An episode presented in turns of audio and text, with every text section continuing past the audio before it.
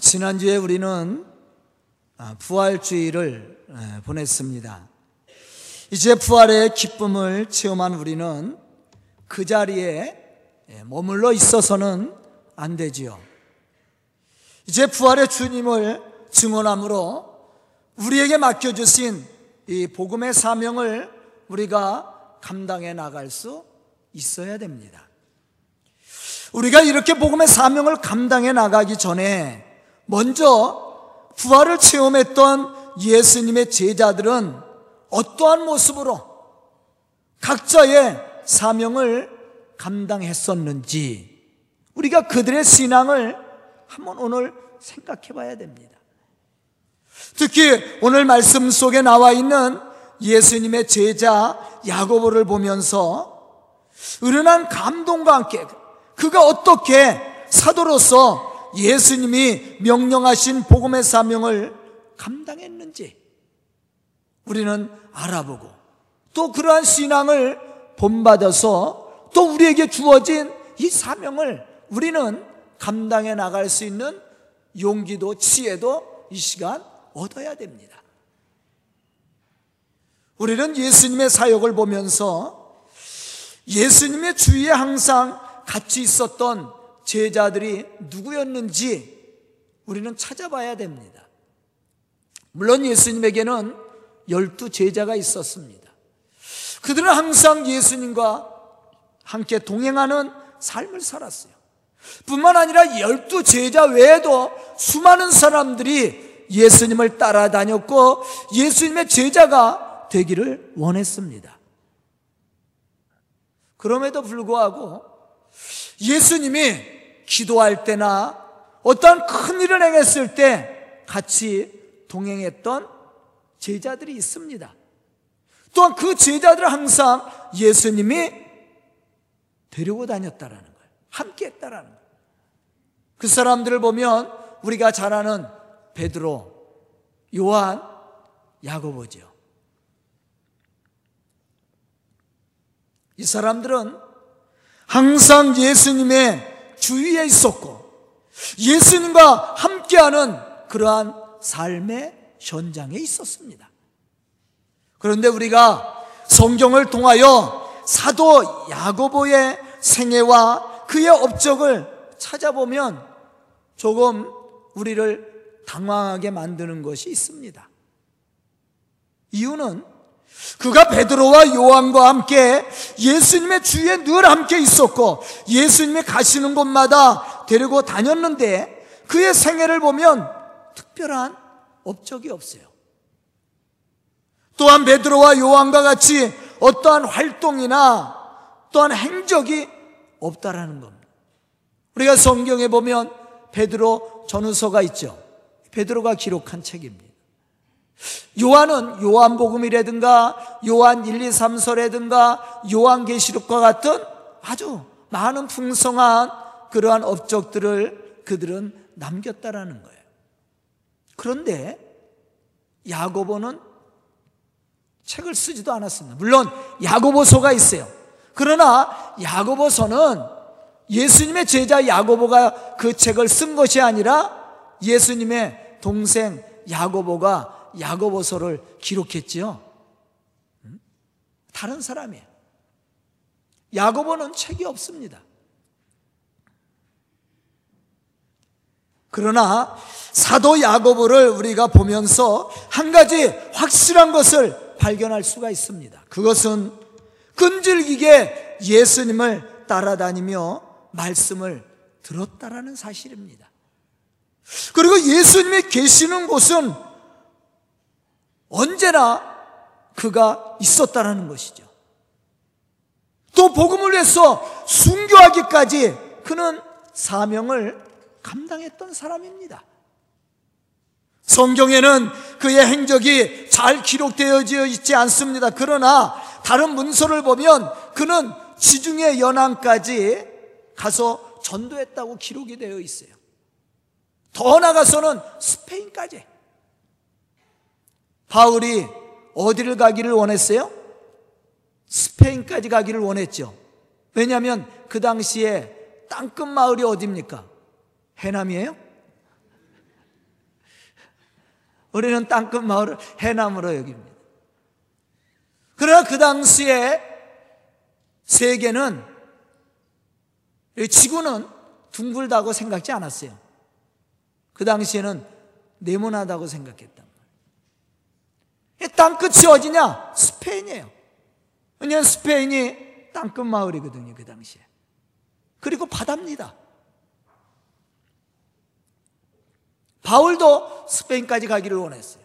그런데 야고보가 스페인까지 가서 전도했다라는 기록이 있어요. 그래서 초대교회 성도들은 이 야고보에게 별명을 붙여주었는데 조갑이라는 그러한 별명을 붙여주었습니다. 왜냐하면 그는 해안 마을을 찾아다니면서 어부들에게 전도를 많이 했기 때문에 그러한 별명을 붙여줬다라는 겁니다. 그러나 야고보는 오래 살지 못했습니다. 오늘 말씀해 보면 야고보의 순교하는 모습을 우리가 발견할 수가 있습니다. 그는 예수님의 제자들 중에 최초의 순교자죠. 본문 1절로부터 2절에 보면 그때에 헤롯이 손을 들어 교회 중에서 몇 사람을 헤아려 하여 요한의 형제 야고보를 칼로 죽이니 그렇게 오늘 말씀 속에 기록이 되어 있습니다. 이 말씀을 보면 헤롯 왕이 등장하는데 성경에는 같은 이름이 많이 기록이 되어 있습니다. 예수님께서 탄생했을 때도 누가 있었습니까?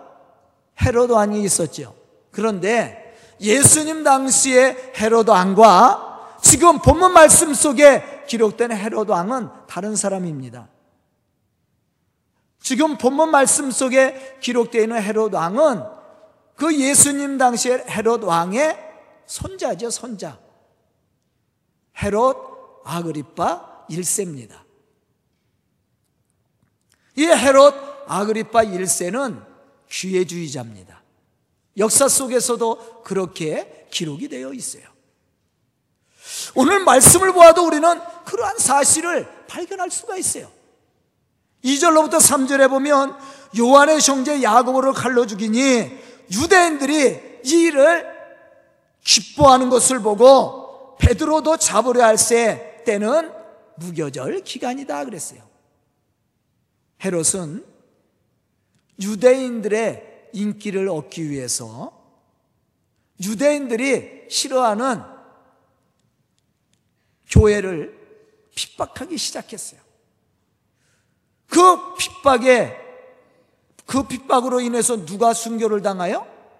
야고보죠. 야고보가 순교를 당하는 거예요. 또 그 일 때문에 베드로도 잡혀 들어와서 고난을 받게 되는 거죠. 그때 교회가 한 일이 뭐예요? 기도하는 일이었던 기도. 온 교회가 그 사도들을 위해서 열심히 기도했다라는 거예요. 사도들이 붙잡혀 들어가서 옥에 갇혔을 때 교회가 실망하고 좌절하고 넘어진 것이 아니라 더욱더 열심히 모여서 기도했다라는 거예요. 그런데 이러한 핍박으로 인해서 순교를 당한 사람이 바로 야고보입니다. 왜냐하면 당시 야고보는 예루살렘 교회의 지도자였습니다. 아주 중요한 지도자였어요. 갈라디아서 2장 9절에 보면 바울이 예루살렘 교회에 갔을 때 그 예루살렘 교회에 기둥 같은 사람들의 이름을 소개하고 있어요. 또 기둥같이 여기는 야고보와 게바와 요한도 내게 주신 은혜를 알았다. 그렇게 바울은 이야기합니다. 여러분도 보세요. 바울이 예루살렘 교회에 갔을 때 기둥 같은 예수님의 제자들을 만났는데 세 사람의 이름을 거론합니다. 야고보, 게바, 요한이요. 게바가 누구예요? 베드로죠. 그런데 바울이 이 세 제자를 세 제자를 거론하면서 누구의 이름을 가장 먼저 기록했어요? 야고보의 이름을 가장 먼저 기록하고 있다라는 거예요. 이 말씀을 볼 때 야고보는 그 당시 예루살렘 교회의 지도자로서 그 사명을 감당 감당하고 있었다라는 겁니다.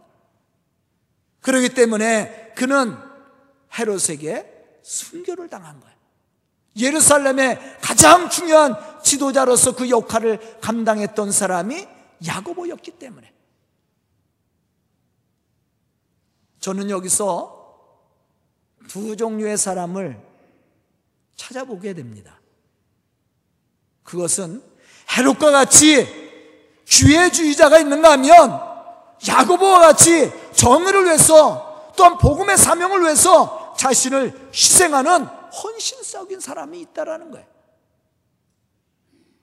저는 우리 성도들이 헤롯과 같이 기회주의자가 아니라 복음을 위해서 헌신할 수 있는 그런 믿음의 성도들이 다 될 수 있기를 주님의 이름으로 축원합니다.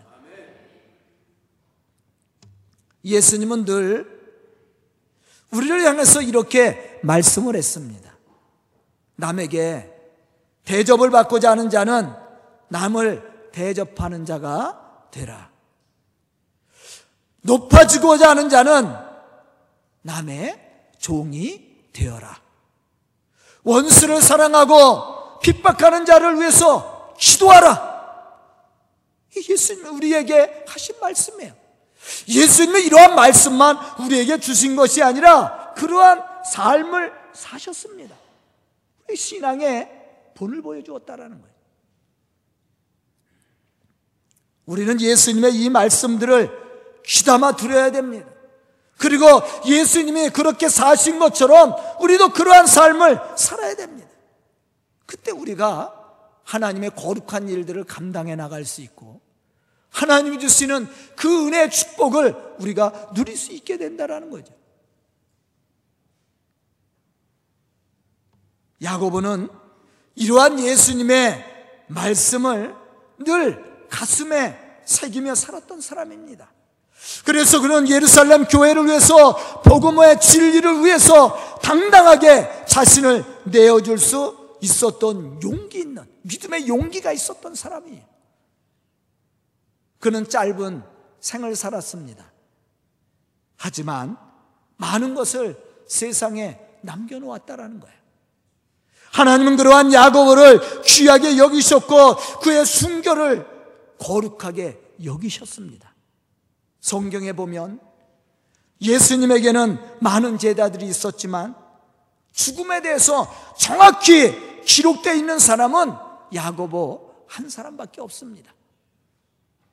이것은 곧 그의 죽음이 얼마나 아름다운 것인지 또한 그의 죽음이 당시 예루살렘 교회에 얼마나 많은 영향력을 끼쳤는지 그것을 대별해 주는 말씀이에요. 사랑하는 성도 여러분, 우리는 야고보와 같이 끝까지 주님을 따르며 진리를 위해서 죽을 수 있는 거룩한 성도가 되어서 하나님의 복음의 뜻을 이루어가는 그런 믿음의 성도들이 다 될 수 있기를 주님의 이름으로 축원합니다. 그럼 우리는 사도 야고보를 보면서 복음의 일꾼 된 자로 어떠한 신앙의 모습을 우리가 갖추어야 될지 그것을 우리는 발견해야 됩니다. 첫째, 육신의 야망을 내려놓아야 돼요. 육신의 탐욕을 내려놓아야 됩니다. 이것을 내려놓지 않고는 우리가 주의 일을 온전히 감당해 나갈 수 없습니다. 만약에 직분을 맡은 우리 성도들이 직분을 앞세워서 그 권위만을 그 직분만을 내세운다면 어떻게 하나님의 일을 감당해요? 내가 그래도 권사인데 내가 그래도 장로인데 장로면 어떻고 권사면 어떻습니까? 목사면 어떻습니까?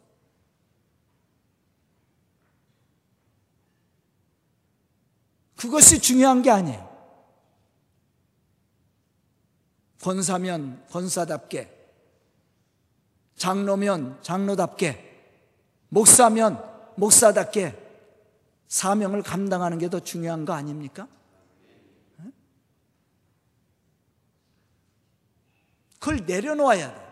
겸손히 하나님의 나에게 맡겨진 사명이 무엇인지 그것을 감당해 나가는 믿음의 사람이 되어야 됩니다. 그 사람이 하나님의 교회에 좋은 일꾼이 되는 것이고 하나님의 거룩한 역사들을 이루어가는 사람이에요. 우리가 하나님 하나님의 거룩한 나라의 일꾼으로 복음의 사명을 감당해 나가는 믿음의 사람으로 온전히 쓰임 받기 위해서는 이와 같이 육신의 탐욕과 야망을 내려놓아야 됩니다. 그리고 겸손히 하나님의 말씀에 순종해야 돼요. 만약 이것을 내려놓지 못하고 이기지 못하면 우리는 주의 제자로서 복음의 사명을 감당해 나갈 수 없습니다.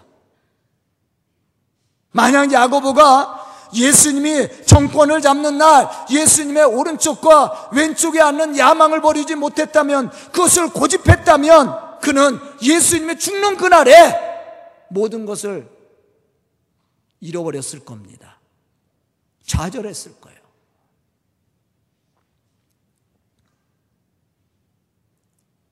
우리가 가론 유다에게서 이러한 모습을 발견할 수가 있죠. 그는 예수님에 대한 육적인 야망으로 넘쳤던 사람입니다. 예수님을 따라다니면서 예수님을 통해서 이 나라가 해방될 거라고 생각했어요. 왜 가론 유다가 예수님을 팔아넘겼는지 아세요? 돈 때문에 넘긴 게 아닙니다. 예수님을 따라다니면서 야 바로 이 사람이 우리를 로마에서 해방시켜줄 메시아다 그렇게 생각했어요. 육적인 것이죠. 육적인 야망을 가지고 있었어요. 사실은 야고보는 극단주의에 속해 있었거든 그 당시에. 그런데 예수님을 처음 따라다닐 때는 능력도 행하고 기적도 행하고 권세 있는 말씀도 하고 야 진짜 이 사람이다 하고 따라다녔는데 나중에 보니까 예수님 이상한 소리를 해요. 당신이 십자가에 죽어야 된다고 얘기합니다. 그러니까 이 가론 유다가 생각이 달라진 거예요. 그러면 예수님을 바라서 십자가에 내어보자. 이 사람이 어떻게 하나? 그래서 예수님을 십자가에 팔은 겁니다. 돈 때문에 팔은 게 아니에요.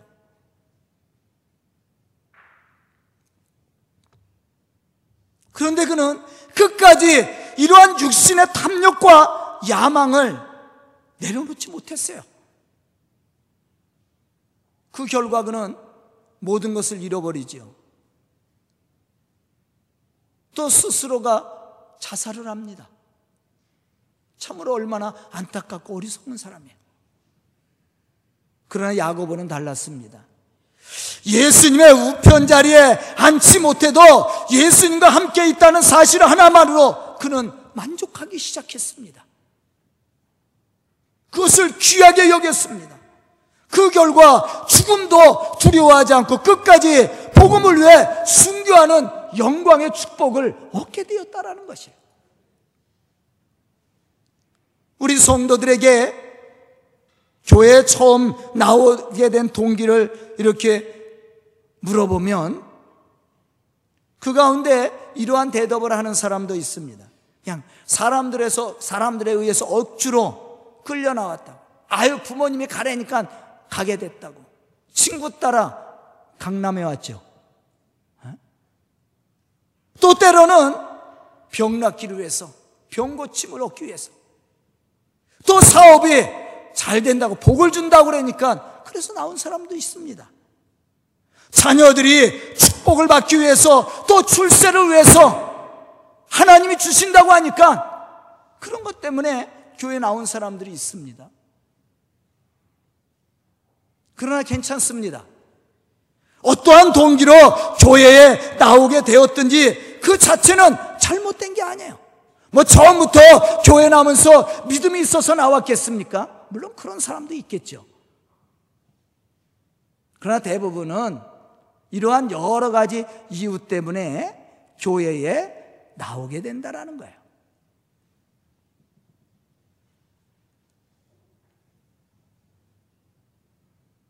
우리가 교회에 나와서 예수 그리스도에 대한 말씀을 듣고 그를 바라보게 되었다라는 것, 이거 하나만 해도 굉장히 중요한 일이에요.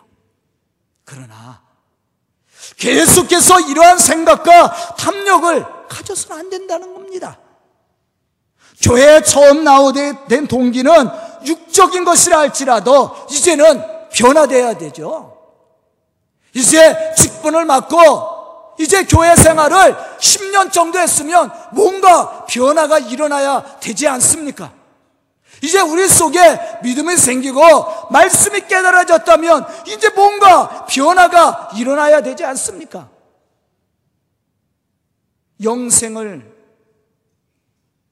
꿈꾸고 우리를 죄에서 구속하여 주신 살아계신 주님을 신앙의 눈으로 바라보고 그분이 우리에게 명령하신 복음의 사명을 기쁨으로 감당해 나갈 수 있는 영적인 믿음의 사람이 되어야 하는 것이 아니에요? 직분을 맡고 교회를 수십 년 다녔음에도 불구하고 아직도 육적인 거에 매여 있다면 그 사람은 하나님의 좋은 일꾼이 될 수가 없습니다. 우리가 하나님의 좋은 일꾼이 되기 위해서는 그것을 내려놓아야 돼요. 그리고 변화된 사람으로 하나님의 거룩한 게 일꾼이 돼야 됩니다. 저는 오늘 말씀을 듣는 우리 성도들이 이러한 믿음의 사람들이 될 수 있기를 주님의 이름으로 축원합니다.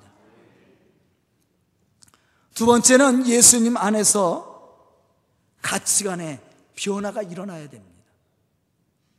다시 말하면 예수님을 바라보는 올바른 신앙관을 가져야 된다는 겁니다. 그렇지 않으면 우리는 세상적인 것에 유혹을 받게 되고 그 유혹으로 말미암아 넘어질 수밖에 없어요.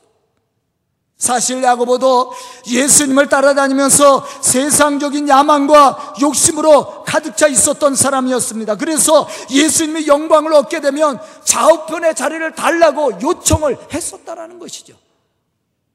그런데 그가 부활하신 예수님을 만나고 말씀에 대한 깨달음을 받게 되었을 때 그는 변화되었습니다.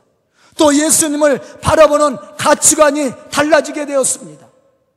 그것은 그가 복음을 위해 순교하였다는 데서 우리가 발견할 수가 있어요. 가치관의 변화가 없이는 고난을 이길 수가 없습니다. 그렇기 때문에 예수님이 십자가의 고난을 받으실 때 야고보를 비롯해서 모든 제자들이 예수님을 부인하고 도망갈 수밖에 없었다라는 거예요.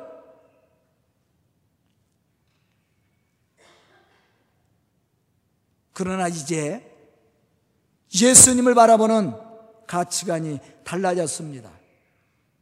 그러므로 세상적인 욕심으로 가득 차 있었던 그들이 예수님을 위해서 핍박을 받는 것을 당연하게 여기고 그 핍박 중에서도 기쁨으로 나가 예수가 그리스도인 것을 증언했습니다.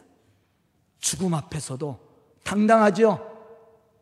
수대반 집사는 죽음 앞에서도 천사와 같은 그런 얼굴을 가졌다고 했습니다.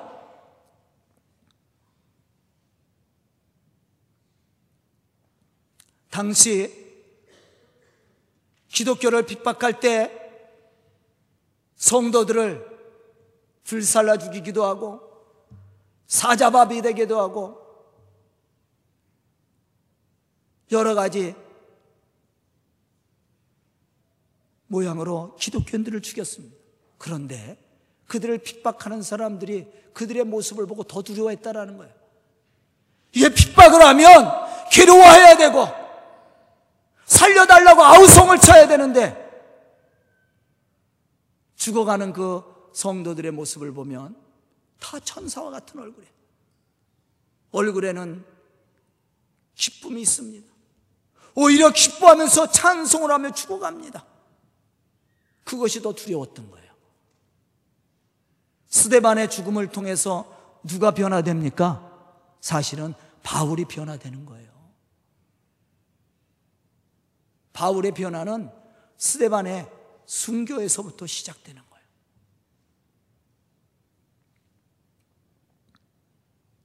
바울은 다메섹 도상에서 예수님을 만나기 전에 그는 세상 것이 최고라고 생각했습니다.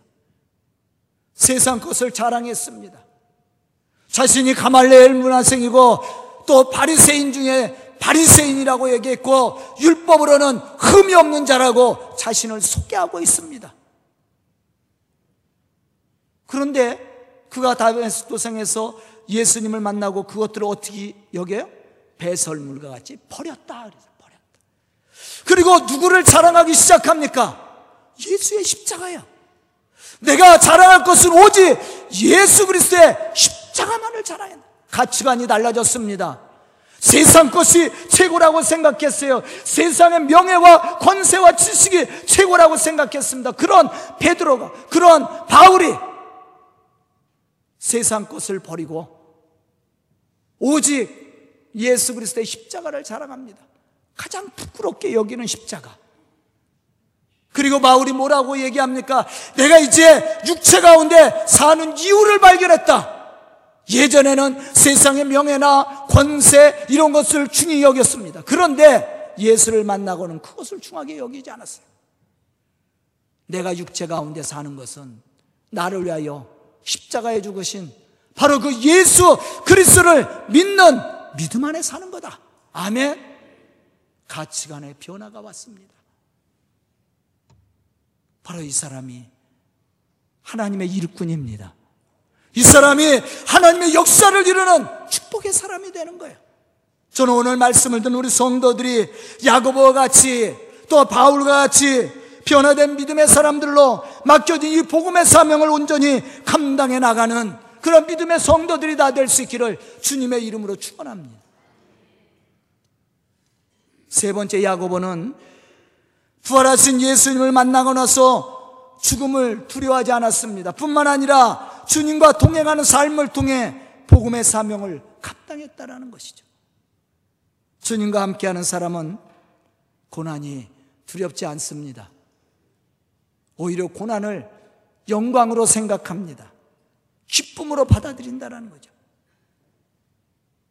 초대교회 사도들이 핍박을 받게 되었을 때 뭐라고 얘기했어요? 그것을 합당하게 여기고 기쁨으로 나가 예수가 그리스도인 것을 증언했다.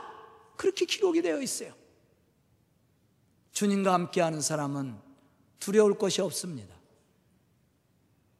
다윗은 뭐라고 고백해요? 내가 사망의 음침한 골짜기로 다닐지라도 해를 두려워하지 않을 것은 주께서 나와 함께 하심이라. 아멘. 주님과 함께 하는 사람은 죽음을 두려워하지 않습니다. 핍박을 두려워하지 않습니다. 고난을 두려워하지 않습니다. 오히려 그것을 영광으로 생각하고 축복으로 생각합니다. 사도행전에 보면 바울이 로마에 끌려가서 격리되어 있었을 때 아그리파 앞에서 뭐라고 얘기해요? 내가 이렇게 갇힌 곳에는 내가 나와 같기를 원한다. 그렇게 전했습니다. 이게 바울의 고백입니다. 주님과 함께하는 사람의 믿음의 모습이에요. 우리는 우리에게 어떠한 환경이 주어지든지, 우리에게 어떠한 고난이 찾아오든지 계속해서 주님을 바라보며 주님과 동행하는 믿음의 삶을 살아야 됩니다. 왜냐하면 이것이 승리를 이루는 비결이기 때문에 그렇습니다. 사실 야고보는 베드로와 요한과 같이 큰 업적이나 능력을 나타내지 못했습니다. 그러나 그가 위대할 수 있었던 것은 죽음에 이르기까지 주님의 말씀을 붙들고 변함없는 믿음으로 맡겨진 사명을 끝까지 감당했다라는 사실입니다. 즉 주어진 삶의 모든 현장에서 예수님을 부정하지 않고 예수님과 함께함으로 그 뜻을 이루었다라는 것입니다. 야고보는 제자들 중에서 가장 먼저 순교를 당했습니다. 하지만 그의 그 순교는 당시 초대교회 성도들에게 휘감이 되었고 더욱 불붙는 복음의 열정을 심어 주었다라는 것입니다. 사랑하는 우리 서강계 성도 여러분, 우리는 오늘 사도 야고보를 바라보면서 참된 진리의 신앙을 깨달아야 됩니다. 우리가 어떤 큰 일을 해야만 하나님을 기쁘시게 하는 것은 아닙니다. 변함없는 신앙으로 끝까지 믿음을 지키고 우리에게 주어진 복음의 사명을 감당함으로써 그 사명을 묵묵히 이루어가야 됩니다. 바로 이 사람이 하나님을 기쁘시게 하는 사람이요. 하나님의 복음의 역사를 이루어가는 믿음이 좋은 그러한 일꾼이 되는 겁니다. 오늘 말씀을 듣는 우리 성도들은 야고보를 통해 이러한 믿음과 진실함과 인내를 배워 하나님의 거룩한 복음의 뜻을 이루어 나갈 뿐만 아니라 믿음의 승리자로 주의 영광과 축복을 받고 누릴 수 있는 그런 믿음의 성도들, 축복의 성도들이 될 수 있기를 주님의 이름으로 축원합니다. 기도드리겠습니다. 은혜로우신 아버지 하나님 감사합니다.